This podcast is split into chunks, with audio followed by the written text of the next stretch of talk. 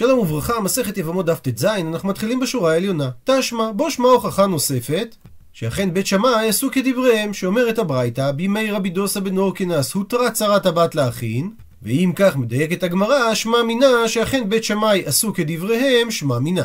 ואומרת הגמרא גופה, בוא נעסוק בגוף הברייתא שהבאנו, שאומרת הברייתא, בימי רבי דוסה בן אורקינס התירו צרת הבת לאחין, והיה הדבר קשה לחכמים, מפני שחכם גדול היה, וסבורים היו חכמים שהוא התיר את צרת הבת, אבל הם לא היו יכולים לשאול אותו כי ועיניו קמו, דהיינו עמדו מלראות, ולכן הוא נמנע מלבוא לבית המדרש. ולפי גרסת מסורת הש"ס אמרו מי ילך ויודיעו שיש לנו בעיה עם פסק ההלכה שלו. אמר להם רבי יהושע אני אלך, שהוא היה אב בית דין. ואחריו מי, דהיינו מי הצטרף אליו? רבי אלעזר בן עזריה, שהוא היה נשיא. ואחריו מי, ומי עוד הצטרף אליהם? רבי עקיבא. אז הם הלכו ועמדו על פתח ביתו. נכנסה שפחתו, ואמרה לו, רבי, חכמי ישראל באים אצלך. אמר לה, ייכנסו, ונכנסו. אז תפסו רבי דוסה בן הורקינס לרבי יהושע, והושיבו על מיטה של זהב. כי אותו הוא הכיר, אז הוא עשה לו כבוד. אמר לו רבי יהושע, רבי, אמור לתלמידך אחר וישב. אמר לו, מי הוא? אז ענה לו רבי יהושע שזה רבי אלעזר בן עזריה. אמר רבי דוסה בן אורקינס, ויש לו בן לעזריה חברנו? ואז הוא קרא אליו את המקרא מספר תהילים, נער ראיתי גם זקנתי, ולא ראיתי צדיק נעזב, וזרעו מבקש לכם. כלומר, רבי דוסה אומר, אני הייתי נער בימי עזריה, גם זקנתי בימי הבן שלו, רבי אלעזר, ולא ראיתי שהאבא שהיה צדיק נעזב, או שזרעו מבקש לכם. כי גם רבי אלעזר בן עזריה וגם אבא שלו היו מאוד עשירים. אז תפסו רבי דוסה בן הורקינס לאלעזר בן עזריה, וגם אותו, והושיבו על מיטה של זהב. ממשיך רבי יהושע ואומר לו, אמר לי רבי, אמור לתלמידך אחר וישב. אמר לו, ומי הוא? עונה לו רבי יהושע, זה עקיבא בן יוסף. אמר לו, אתה הוא עקיבא בן יוסף, ששמך הולך מסוף העולם ועד סופו? שב בני, שב, כמותך ירבו בישראל. אז אחרי שהם סיימו את ההיכרות הקצרה, התחילו מסבבים אותו בהלכות, עד שהגיעו לצרת הבת. אמרו לי, צרת הבת מהו? אמר להם שצרת הבת זה מחלוקת בית שמאי ובית הלל. אז הם שואלים אותו, והלכה כדברי מי? אמר להם, הלכה כבית הלל. אמרו לי, והלא משמך אמרו שהלכה כבית שמאי. אמר להם, שימו לב מה נאמר, האם דוסה שמעתם או בן הורקינס שמעתם? אמרו לי, חיי רבי, שזה לשון שבועה, סתם שמענו. דהיינו, שמענו שההלכה היא בשם בן הורקינס, וחשבנו שההלכה נאמרה משמך. אמר להם, אח קטן יש לי, בכור שטן הוא, ויונתן שמו, והוא מתלמידי שמאי. והיזהרו שלא יקפח אתכם בהלכות, לפי שיש עמו 300 תשובות בצרת הבת שהיא מותרת. ולמרות זאת, אבל מעיד אני עליי שמיים וארץ, שעל מדוכה זו ישב חגי הנביא ואמר שלושה דברים. הדבר הראשון, צרת הבת אסורה, הדבר השני, עמון ומואב מעשרים מעשר עני בשביעית, והדבר השלישי הוא מקבלים גרים מן הקרדויין ומן התרמודים. זאת אומרת שאת ההלכה בעצם שמעתם בשם אח שלי שקוראים לו יונתן. הוא מסביר רש"י שהביטוי בכור שטן, הכוונה שהוא חריף ועומד על שמועתו, והוא עושה מעשה ואינו שב משמועתו לעשות כרבים. ועל הביטוי בכור שטן נביא את דברי הרב צבי הירש חיות, הלא הוא המעריץ חיות, שנודע בין לומדי הישיבות בראש ובראשונה בזכות ההערות שלו על סדר מסכתות התלמוד. מעניינת שיטתו על ערך החקלאות. לשיטתו, רצון התורה שעם ישראל היה ויהיה עם חקלאי, ותקופת הגלות גרמה לנו לרכוש עיסוקים שלא מתאימים, לא לטבע שלנו ולא למודל אותו מציבים התורה וחכמי ישראל בפנינו. הוא מביא המעריץ חיות את גרסת האין יעקב, שזה לא בכור שטן, אלא בכור שנון. והאותיות נ"ו התחברו באיזשהו שלב והפכו לט', ולכן יצא בכור שטן. והוא אומר שכן נראה גם מדברי רש"י שאמר שמדובר על אדם חריף. והוא מוסיף שהוא שמע שיש להגיע כאן לא בכור אלא בחור. כי הייתה החלפה בין האות ח' לאות כ'. ואומר רבי דוסה בן אורקנוס שלמרות שלאח שלו יונתן יש 300 תשובות לעניין צרת הבת שהיא מותרת לאחים, הרי הוא מכיר עדות של חגי הנביא שישב על מדוכה זו, ומדוכה היא חתיכת עץ גדולה, עבה וארוכה, שיושבים עליה כמו על נדנדת עלה ורד, וכך קודשים את הפירות. והוא אמר שלושה דברים, הדבר הראשון, שצרת הבת אסורה לאחים, כמו שאמרו בית הלל, הדבר השני, שעמון ומואב מעשרים מעשר עני בשביעית, הוא מסביר רש"י, שישראלים שגרים בארץ עמון ומואב, שאותם כיבש משה מסיחון, והוא קידש אותם בקדושת ארץ ישראל, אבל עכשיו בבית שני בטלה קדושתה של אותה הארץ, וזורים שם גם בשביעית. אז תקנו חכמים שייתנו מזה מעשר ראשון ומעשר עני בשביעית, כמו שתפרש הגמרא בהמשך, והסיבה היא מפני פרנסת עניים. שהרי בארץ ישראל אין לעניים מה לאכול בשביעית, שהרי בטלו מתנות עניים של לקט שכחה ופאה, אז יכולים העניים ללכת להמון ממואב, ומשם לקחת לקט שכחה ופאה ומעשר עני. וההלכה השלישית שהוא אמר, שמקבלים גרים מן הקרדוין ומן התרמודים. ולא אומרים שהם ממזרים, כי הם צאצאים של בנות ישראל שבאו להם עובדי כוכבים, ויש חכמים שפוסלים אותם כממזרים. וממשיכה הגמרא תנא, שנינו בברייתא. כשנכנסו רבי יהושע, רבי אלעזר בן עזריה ורבי עקיבא, נכנסו בפתח אחד, אבל כשיצאו, יצאו בשלושה פתחים. הוא מביא על כך תוספות שני הסברים, או כדי שלא ימצאם יונתן, אחיו של רבי דוסה בן ארקינס, יחד ויקפחם בהלכות, ואז הם יצטרכו לקבוע הלכה כמותו, או דווקא הפוך. שהסיבה שהם יצאו בשלושה פתחים, כדי שוודאי אחד מהם ימצא אותו ויוכל לשמוע את תשובתו. הוא מספר את הברייתא, שפגע פה יונתן אחיו ברבי עקיבא. אקשלי ואוקמי. יונתן הקשה עליו את כל הקושיות לעניין צרת הבת, ורבי עקיבא העמיד אותו, דהיינו ניצח אותו בהוכחות. אמר לו יונתן, אתה הוא עקיבא ששמך הולך מסוף העולם ועד סופו? אשריך שזכית לשם, דהיינו לפרסום הזה, אבל תדע, ועדיין לא הגעת לרועה בקר. עונה לו על כך, אמר לו רבי עקיבא, ואפילו לדרגת לרועי צאן לא הגעתי. הוא מסביר המהרש"א את חילופי הדברים, שרמז לו רמז על זה ששמע מאחיו רבי דוסה לאסור צרת הבת בקבלה מחגי הנביא, ועל כך הוא אמר לו שאין לך לסמוך על קבלה זו מאחרון שבנביאים, שהוא חגי. כי עדיין לא הגעת בקבלתך בדבר זה מנביאים הראשונים, וזה מה שהוא התכוון, שנביאים הראשונים היו רועי בקר, כגון עמוס, שנאמר בו בוקר אנוכי. ואפשר גם שרמז לו על עמוס באופן ספציפי שהיה ערל שפתיים וכבד לשון, כמו שאומרים המדרשים, והוא רצה לרמוז לו שגם אם היה קבלתכם ממנו, הקבלה שלכם לא מבוררת, כי אולי לא הבנתם את לשונו יפה, וטעות הוא בידיכם. ועל כך השיב לו רבי עקיבא, שהקבלה מגיעה מחגי אפילו לרועי צאן, הכוונה שזה רמז על משה רבנו שהיה רועה צאן וגם היה גם כן כבד פה ולשון ובכל זאת ודאי שלא טועים בקבלה שמגיעה ממשה רבנו שהרי המקור לאסור את צרת הבת זה הדרשה של המילה עליה עליה בגזרה שווה וגזירה שווה, אדם לא דן מעצמו, אלא זה קבלה מסיני מפי משה רבנו. ודנה הגמרא להלכה השנייה שהתקבלה מחגי הנביא, שעמון ומואב מעשרים מעשר עני בשביעית.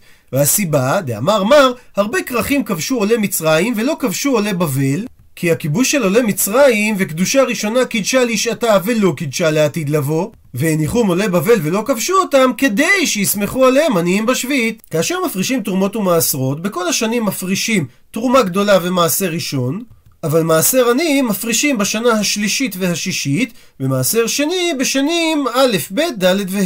ולכאורה היינו אומרים שגם בשנה השביעית, אם אתה כבר בא להפריש, תפריש מעשר שני. שהרי השנה השישית הייתה מעשר עני, ולכן לאחריה צריך להפריש מעשר שני. וזה החידוש של חז"ל, כדי שתהיה פרנסה לעניים, בשביעית מפרישים בארצות של עמון ומואב מעשר עני. ולגבי ההלכה השלישית שאמר חגי הנביא, ומקבלים גרים מן הקרדויים והתרמודים, מקשה הגמרא איני האומנם, והתני והרשנה רמי בר יחזקאל.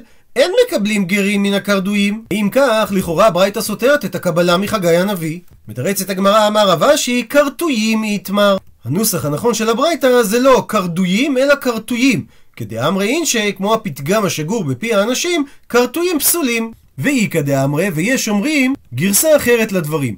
תעני שכך שנה רמי בר יחזקאל, אין מקבלים גרים מן הקרטויים, ואומרת הגמרא, מה אליו, האם אין הכוונה, היינו קרטויים, היינו קרדויים, שזה אותו דבר, ועל כך אמר רב אשי, זה לא אותו דבר, קרטויי לחוד וקרדויי לחוד, כדאמרי אינשי, כמו הפתגם השגור בפי האנשים, קרטויי פסילי. ובניגוד למסורת של רבי דוסה בן הרקינס, מביאה הגמרא את דברי רבי יוחנן וסביה, שזה שם של חכם, דאמרת רביו, ששניהם אמרו, אין מקבלים גרים מן התרמודים. מקשה הגמרא, ומי אמר רבי יוחנן האחי? האם רבי יוחנן אמר את הדבר הזה? והתנן, והרי שנינו במשנה במסכת נידה.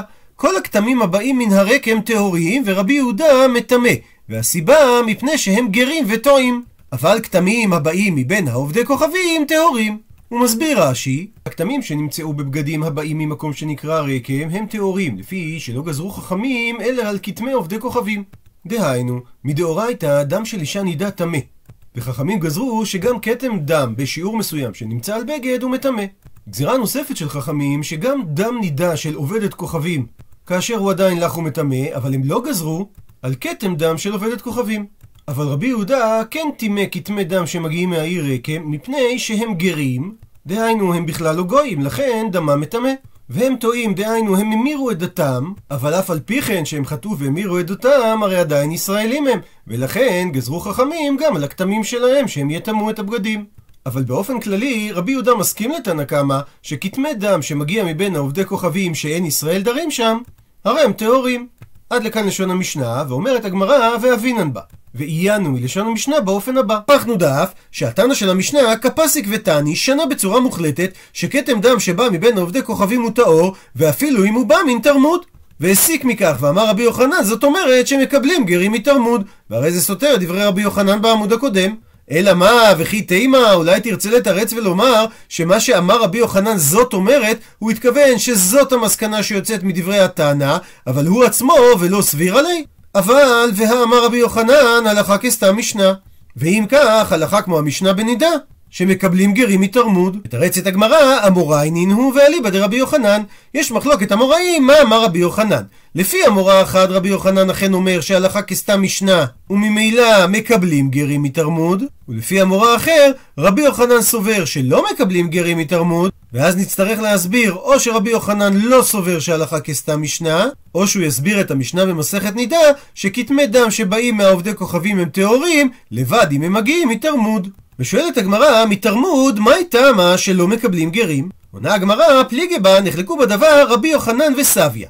חד אמר שהסיבה היא משום עבדי שלמה, וחד אמר שהסיבה היא משום בנות ירושלים. הוא מסביר רש"י, עבדי שלמה שנשאו בנות ישראל, שהם התחתנו איתם כי הם היו עשירים, והם עשו רילוקיישן, עברו דירה לתרמוד, והם גרים שם כאילו הם עובדי כוכבים. והדעה הזאת סוברת שעובד כוכבים ועבד שבעל בת ישראל עוולד ממזר. מי שמסביר שהסיבה היא משום בנות ירושלים, כמו שהגמרא תפרש עוד מעט, שכאשר היה חורבן ירושלים, באו עובדי כוכבים ולקחו את בנות ירושלים לנשים. ושואלת הגמרא, בישלמה נוח לי להבין למאן דאמר שהסיבה היא משום עבדי שלמה, כי כסבר שעובד כוכבים ועבד הבעל בת ישראל עוולד ממזר. אבל הוא לא גוי, ולכן לא מקבלים מהם גרים. אלא למאן דאמר שהסיבה היא משום בנות ירושלים, מה היא?